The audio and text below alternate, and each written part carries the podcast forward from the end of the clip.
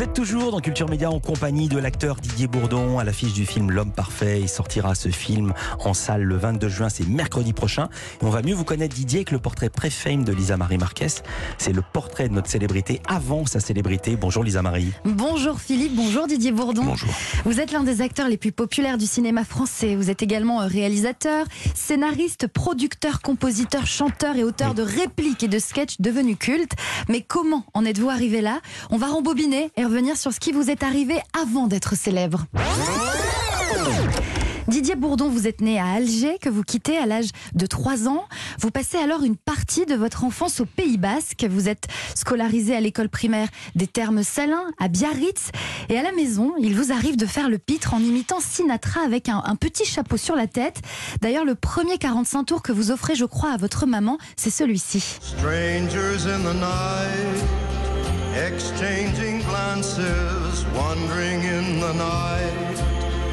Vous l'avez reconnu Euh, oui, c'est un mec qui s'appelait euh, ah, Sinatra. Comment Franck, je crois. Franck. voilà. Et la chanson, c'est Strangers Ouais. in the Night. Je dis on blague, hein. Que les gens nous écrivent pas en disant quoi Ils connaissent pas Franck Sinatra Non mais non, nous blaguons. Hein, on est d'accord hein euh, Ouais, enfin, c'est qui en fait Les imitations, toujours Didier Bourdon en vacances en Grèce un été en famille. Vous mettez à imiter les, les personnes d'un certain âge qui égrènent une sorte de chapelet de grosses pierres. Ça s'appelle le combo. Comboloï. Qu'est-ce que c'est que ça On Ouais, dirait un bah, sketch c'est- des inconnus, ouais, ça, c'est existe ouais. Non, c'est ça, oui, ça existe, oui. le- C'est une sorte de chapelet et tout. et- oui, il y avait des personnages en couleur déjà là-bas. J'ai j'ai adoré d'ailleurs. Euh, la Grèce, on, on avait traversé, je me souviens, la Yougoslavie en voiture. Je me souviens de la Slovénie qui était très belle. Bon, c'était la Yougoslavie, hein, c'est-à-dire que c'était avant la, la, la- La chute du mur. La, chute du mur, exactement. Et, euh, C'était un, peu- c'était un peu triste, euh, la. Yougoslavie. Et dès qu'on arrivait en Grèce, il y avait un côté, pourtant le pays n'était pas plus riche, hein.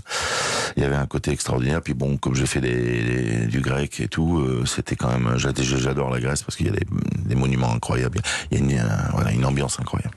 Côté scolaire, ça se, place, ça se passe plutôt bien. Vous êtes un, Ah bah bon ouais. élève qui fait parfois le pitre en classe. Bon, ça, on, on peut l'imaginer. Et en parallèle, vous étudiez la guitare classique.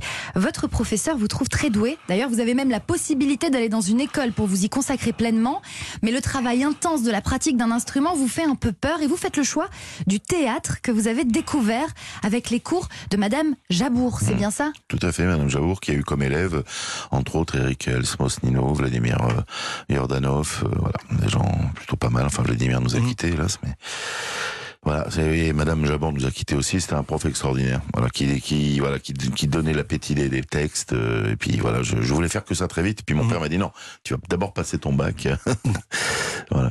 Le théâtre ne va plus vous quitter jusqu'à votre service militaire quelques années plus tard où vous montez même une troupe. Et lorsque vous vous produisez devant vos camarades appelés comme vous, on vous fait un compliment qui vous marque Ah oui. beaucoup, je crois. Ils vous disent Bah dis, on va- dites-le. Dites-le. Non, non, oui, c'était un sergent-chef qui avait l'habitude, on va le dire, de, de consommer, mais pas vraiment avec modération de la bière. Et après le spectacle, il est venu vers moi, il dit, oh, putain, j'ai pas touché une bière. Bravo, ton spectacle est super. c'est un joli compliment. Extraordinaire. C'est pour. Philippe Duquesne. Je parle au Philippe Duquesne du, du film, hein Ouais, c'est ça. Qui souffle bière sur bière. Didier Bourdon, après euh, des cours de théâtre à Saint-Germain-en-Laye, vous intégrez la rue Blanche avant d'entrer au Conservatoire de Paris, d'où vous sortez avec un deuxième prix de comédie. Au cours de ces études, vous créez un spectacle qui raconte l'histoire d'un cabaret de 1928 à 1938 et vous y interprétez cette chanson. Il faisait un temps superbe, je me suis assis sur l'herbe, Félicie aussi. Je pensais les arbres bourgeonnent et les Il est connu, lui aussi, non Je crois. Ah oui, il est pas mal connu. C'est aussi. Fernandel. Félicie aussi. Immense classique. Bah, C'était très sympa à interpréter. Parce que on, ouais, c'est une chanson, mais en même temps, à la, fin, on fait participer les gens en disant aussi, et puis moi je fais non, puis oui aussi quand même. c'est très sympa. Didier Bourdon, après vos études, vous êtes repéré par le producteur de Jodassin, Jacques Play, et vous êtes pris pour un spectacle au Tintamarre. Sur scène, vous parlez de vampires. En chanson, il est même question d'un vampire végétarien. Et vous sortez même, je crois, à cette période, un album, un album sur les vampires. Enfin, je sors pas, mais disons, je l'avais écrit. Et C'est marrant parce que cet après-midi, j'ai une réunion euh, avec mes musiciens pour parler de, de ces projets-là. J'aimerais bien peut-être le, le, qu'ils voient le jour. Ah, incroyable. Vous savez quoi? J'ai préparé une question là-dessus, je me la gardais pour la fin. Bah, vous venez d'y répondre. Bah voilà, non mais après je sais pas, mais c'est vrai qu'il y a le vampire végétarien en effet, il y a, euh, il y a aussi euh, l'empire d'essence, un vampire qui, qui, va mordre partout. Et euh, voilà, et euh, bon, les vampires bien évidemment avec les inconnus, j'ai, pu mettre ma petite touche de, de- de vampire dans, Mais oui, on se demandait d'où ça venait. Didier Bourdon, vous débutez sur les planches du petit théâtre de Bouvard à la télévision où vous rencontrez Bernard Campan et Pascal Légitimus.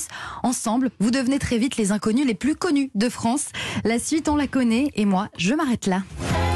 Merci beaucoup, Lisa Marie Marquez. Vous êtes content de retrouver ces souvenirs Oui, Jacques Play, euh, c'était le, le producteur de Joe Dassin, entre autres, et il m'avait remarqué, lui aussi, il est, il est plus de ce monde, mais c'était un homme euh, assez incroyable. Quoi.